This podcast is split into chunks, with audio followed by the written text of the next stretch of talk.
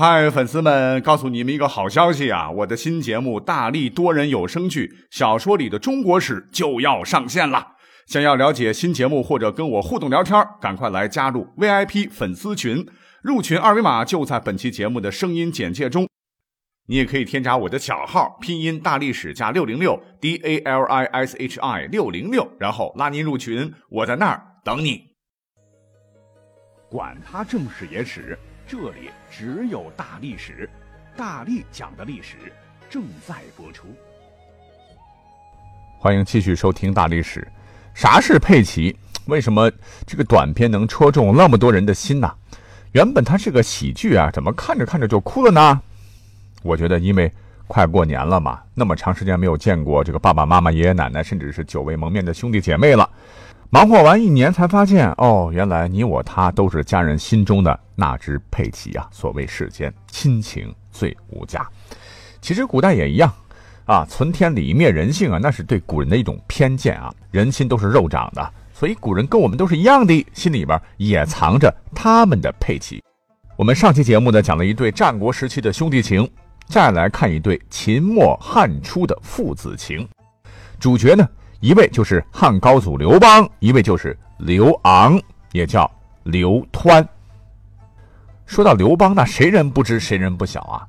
可是这个刘昂他是谁呢？其实他老人家大家也熟啊，只是有了真名真姓，反而都不知道他是谁了哈。刘昂啊，就是刘老太公啊，也就是刘邦他爹爹。话说在刘老太公年轻时啊，他老婆也就是刘邦他妈。啊，有一次是吃饱没事干，外出转悠，累了呢，便在一个大湖边上睡着了。当时老刘看媳妇儿好久出门未归，当时又是雷电交加，天地一片昏暗，没带伞，要是淋湿了感冒怎么办嘞？爱老婆心切的他呢，是四处寻找啊，终于在湖边找到了。可是他看到那一幕的时候，差点把他吓得是魂飞魄散呢，因为他亲眼看到一条金色的蛟龙正趴在他老婆身上，竟然在行云雨之事。之后呢，他老婆就怀了身孕，日后生下了刘邦。哎，这个不是我胡说啊，这是正儿八经《史记》里边记载的。那姐讲过很多次了哈，每每给大家伙讲这一段的时候，我确实有点脸红啊。这跨物种就不说了。这可会严重败坏人家刘老太公的名声啊，让人家有戴绿帽，呃，并非刘邦亲爹之嫌。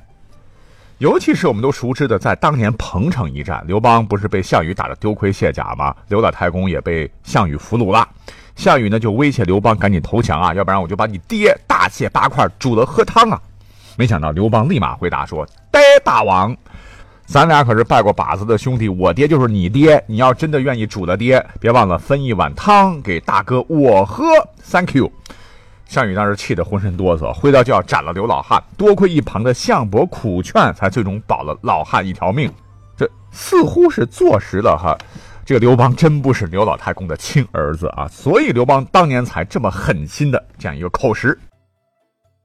而实际上啊，我们都知道啊，写《史记》的司马迁当时只是如实的记录下了民间的传说故事，也顺便给刘邦神话一番嘛，君权神授嘛，古人就信这个嘛。没想到拿到现在，咱们看起来就是坑死刘家父子啊。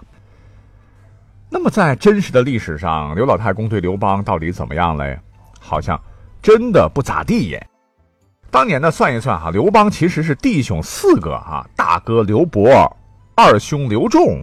小弟刘交，刘邦呢排行老三，另外还有个姐姐，家里呢就属他很顽劣，整天是五谷不分，四体不勤，就喜欢游手好闲，吃酒打架，偷鸡摸狗，还胆大妄为的睡寡妇 啊，冷不丁的就往家抱个孩子，可把刘老太爷气的是七窍生烟啊啊！曾经是仰天长啸说：“哎呦，我这辈子是做过什么孽呀，养下这么个坏东西。”不光刘邦是亲爹不待见哈，他落魄的时候呢，他大哥刘伯不是先去世了吗？他大嫂也是看他不过。有一次，刘邦呢又带着一些朋友啊去哥哥家里讨些汤饭吃，结果守寡的嫂子呢就在盛饭的时候故意用勺子在锅底刮出声音，就呲呲呲那种啊，表示锅里边没有饭了。这一下让刘邦很难堪呐。朋友们走了以后，刘邦往锅里一看。这分明还有很多汤饭呢，哦，原来是嫂子给他摆脸色呀。刚才讲到了，他不是还有个二哥叫做刘仲吗？啊，刘仲呢，年轻时候干农活是一把好手啊。啊，刘老太公最喜欢的就是他，就是总数落不争气的刘邦说：“你说你看看你二哥多勤快，你再看看你，没出息。”那大家看一看刘邦多遭人嫌弃啊！刘邦就在一片嫌弃声中啊，准备就这么地孤独终老时，没想到天开眼，有一个人呢慧眼高看刘邦，这个人就是吕太公，他只哭着喊着执意要把女儿下嫁给刘邦。那吕太公是个大财主啊，有了老丈人的撑腰，刘邦终于是时来运转啊。之后发生了啥事儿？哎呦，我们就不多说了哈。刘邦呢是近乎传奇的，竟然在公元前二百零二年，在一片凯歌声中登基做了皇帝，建国为汉。这一下他的身份跟以前比，那简直是天壤之别啊。那如果你现在是刘邦，你会怎么做呢？哦，虽说。我们是父子，可是老爹你一直不待见自己啊！你别说你不待见了，兄弟嫂子们对我以前也是翻白眼儿，没少受屈辱啊！哦，现在老子是皇帝了，你们看老子的眼神，一个个都是奉承巴结、低三下四。若是一般人，肯定会以其人之道还治其人之身，报复他们才爽呢！啊，看我发达了，不就是想要荣华富贵吗？我呸啊！罚你们到大西北种土豆。如果刘邦跟我们想的一样是这样的话，那他就不可能成为皇帝，对吧？那刘邦称帝之后怎么对待他的亲人们的呢？哎，我们就先说这个刻薄的嫂子吧。虽然说刘邦是受尽其冷眼呀，但是刘邦在分封的时候呢，还是给了他大哥的儿子，就是嫂子的儿子吧，一个侯国。这个名字起的有意思，叫做更甲侯。虽然说这个“更甲”二字啊，翻译过来就是。敲锅更进的意思，把锅敲一敲，你看没饭了吧？没饭了吧？啊，有一些嘲讽的意思。你说哪里有侯爷的名字叫做锅里没饭的？哈哈。但是比起他嫂子的所作所为啊，刘邦还是算是大度的，毕竟那还是个猴嘛。再说刘邦他爹，当年他让项羽直接把他烹了得了哈。其实呢，这并不代表刘邦是个不孝的东西啊。相反啊，登基之后呢，刘邦对老爸很好，之前的这个不愉快是既往不咎了。比如说吧，刘邦啊，虽然是贵为九五之尊的这个皇帝啊，他也常常去给老爸下跪请安。结果呢，他这个做法呢，让刘老太公啊很过意不去了。你别看这个老刘头是年纪大了，一直务农啊，还是有点思想觉悟的啊。他就寻思说，我儿登基后就昭告天下说，一个国家要强盛啊，就得有自个儿的礼法。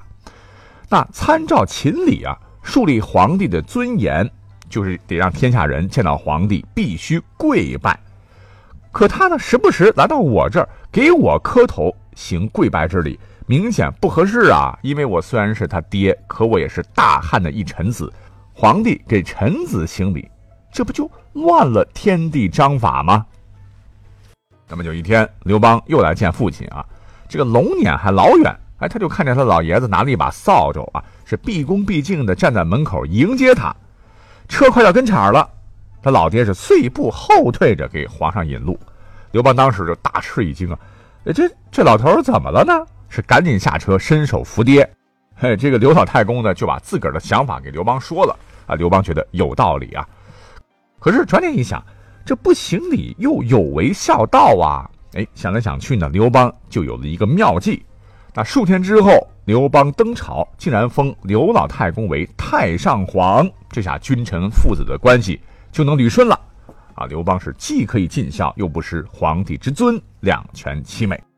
刘邦怕不知道啊，就是他的这一个制度的建立啊，刘老太公也名正言顺的成为了中国历史上第一位太上皇。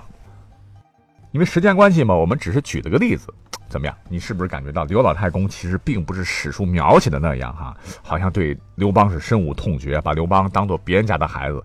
刘邦好像也一点不把这个刘老太公当爹啊，爹死爹活跟自个儿无关啊。实际上，我们来看一看，父子二人呢，就跟全天下古今中外的所有父子一样，是怜子心中苦，离儿腹内酸呐。父子俩血脉相连，其实感情很深呐。啊所谓是恨铁不成钢嘛。那谁小的时候、年轻的时候没有被爹打过、被爹骂过呢？那也是一种父爱深沉表达的一种啊。所以看到很多文章啊都在黑人的刘家父子，我就觉得人家父子才真是彼此心中的那个佩奇，感情好着呢。据史书载啊，刘邦当了皇帝以后呢，就建这个未央宫啊。建成之后呢，曾大宴群臣呢。期间呢，他给他爹这个敬酒，就说：“爹呀，你以前老说我没出息啊，没有我二哥刘仲那么勤快能干，不能给家里置产业。那现在你老说一说，眼下我置的这份家业跟二哥比，谁的大，谁的多呢？”说完呢，大家伙就一起哈哈大笑起来啊。我们回味一下哈，这是一个多么温暖的画面啊！这样平常的对话，又在古往今来多少个家庭发生过呀？好，那在这里呢，也通过这个故事吧，劝一些啊，为了一点鸡毛蒜皮的小事儿就跟父母抬杠、赌气、不说话，甚至打冷战的朋友们，千万别浪费了与他们在一起的每分每秒，因为最终你也许会发现，这样只会让你后来感到遗憾和自责。好了，上期结尾预告过，说本期节目会很丰富啊。我们还要讲一个姐弟情，讲一个夫妻情，呃，这都是宝贵的亲情啊。我们接着来说啊，汉初啊，汉景帝的母亲唤作窦氏，是在刘邦死后，在吕雉专权期间，她呢才被选入宫的。因为这个窦氏给皇帝生了个儿子，母以子贵呢，就被封了皇后。哎，这才引出了我们马上要讲到的这个故事。怎么回事呢？原来啊，窦皇后很小就父母早死啊，家里一贫如洗啊，只有一个哥哥和一个弟弟。他哥哥叫长君，弟弟叫少君。窦长君一直是在家没什么好讲的哈。等做了皇后之后呢，这个窦皇后就把他哥哥接到长安居住，而他这个小弟叫窦少君呢，哎呀，很惨。大概四岁的时候，因为家里边实在没有钱典当了哈，就被给卖了，从此音信全无，生死未卜。那血脉亲情嘛，窦皇后一直想找到他呀，就拜托皇帝下诏来民间寻找了。那话说两头啊，当时这个窦少君呢是四岁的时候被卖了啊，几经人贩子这个周转吧，被卖了十多户人家，最后这个主人呢是山里边烧炭的，呃，结果刚被买到这里的当晚呢，就有一百多个烧炭工被头顶上崩落的山石全部砸死了，只有窦少君大难不死，是唯一的幸存者。那吃过很多苦又大难不死，窦少君呢就找人算了一卦，卦象说数日后他将被封侯，方位就在长安。窦少君当时是不信的，可是自个儿就这么惨了，为什么不碰碰运气嘞？结果呢，他去长安一看，还真有寻找当年家住在冠军这个地方的窦姓，他马上接榜说：“我就是那个走失的骚年呐。”问题是，已经事隔多年，是恍如隔世了哈。窦皇后和弟弟呢，已经谁都不认识谁了，只能凭记忆相认。大家就询问当时分别的时候啊，你有什么难忘的情节吗？窦少君呢，就将同姐姐分别时姐姐的言行举止详详细细的说出来。他说呀，我和姐姐分别时，家里当时一粒粮食也没有了。我饿的这个肚子是咕咕叫啊！姐姐看我可怜，就拿着小碗啊，好不容易讨了点米汤给我喝。我喝完呢，才被送走的。弟弟，这窦皇后听后呢，抱住窦少君是大哭啊！见此情景啊，陪伴左右的人是悲痛不已，莫能仰视。虽然说《史记》啊写的比较精炼了，但是我们可以想象一下当时那个情景：几十年离别的家人终于重逢。那一定是非常非常感动的啊所以才能在这么多的历史题材的故事当中，留下了这么一段少有的姐弟情深。OK，讲到这儿，我们的故事还没完，千万别跳出哈，我们要再讲一个凑成三啊，这是一个吉祥的数字啊。我们来翻看中国历史吧，我们可以看到哈，中国皇帝最大的一个特点是什么？你知道吗？哦，那就是老婆多哟。可是你知道历史上还真的有一位皇帝一生只娶过一位妻子吗？他是谁呢？这个皇帝就是明孝宗朱佑樘啊，他唯一的妻子就是历史上的张皇后。那朱佑樘啊，不光是明朝中叶少有的一位励精图治的皇帝，呃，你要是评历史上最爱老婆的皇帝，他也绝对排第一啊，是一位绝对痴情的好丈夫啊。那么，首先，历朝历代我们都知道，哈，皇后和皇帝都各自有各自的寝宫。那明朝的皇帝住在乾清宫，皇后呢住在坤宁宫。按照宫中的这个规矩吧，即使你是皇后，那也不能晚上和皇帝通宵同宿，天色一晚必须被送回坤宁宫。可是朱佑称啊，那可不管那一套。我跟那些个皇帝不一样，我自小差点被那个万恶的万贵妃害死，住在民间呢。我很羡慕人家老百姓那样的小日子。你看，我就只娶一个老婆，也没啥宫斗剧被后人编。哎，我就想和我媳妇住在一起，你们看着办吧。他呢是不管什么繁文缛节。就和自个儿的张皇后是住一起、吃一起、睡一起。哎呦，这个事儿当时这个大事儿很快就传到民间了哈，老百姓都津津乐道，甚至还传到了当时的朝鲜，被史书记载下来。话说呢，有一次他这个张皇后啊上火了，是口中生了一个疮，按道理说就是小事情啊，可是皇帝是超贴心的好老公啊，竟然是屈九五至尊亲自给皇后端药，还贴心的给她。端漱口水。那说到这儿，很多朋友可能觉得这无所谓了。哎，不在古代，妇女同胞是封建礼教的受害者，男尊女卑嘛，男士几乎可没有这么做的。更何况他是皇帝呀！这一幕呢，把当时的宫女太监们都看的是目瞪口呆。哎，这还不算最宠的，这个张皇后不是累了吗？就稍事休息。朱佑称呢，还不放心的守在旁边。哎，可能是皇帝有点小感冒嘛，生怕惊醒睡梦中的达令多次是忍住咳嗽，忍住忍住啊，实在是忍不住了，才会稍稍离开一会儿。大家请看啊，这点点滴滴的亲情，真的很暖和啊。所以有人说现在夫妻之间有问题，要么是经济，要么是沟通的问题。我倒觉得主要原因还是因为彼此没有把彼此当做自个儿的佩奇啊。你看人家皇帝两口子，这狗粮撒的情深如此也啊。好了，古代版的佩奇就讲完了哈。你看，快过年了，啥都可以忘啊。提醒大家，千万别忘了亲情。啊祝大家和家人每天都开心。感谢收听本期节目，我们下期拜拜。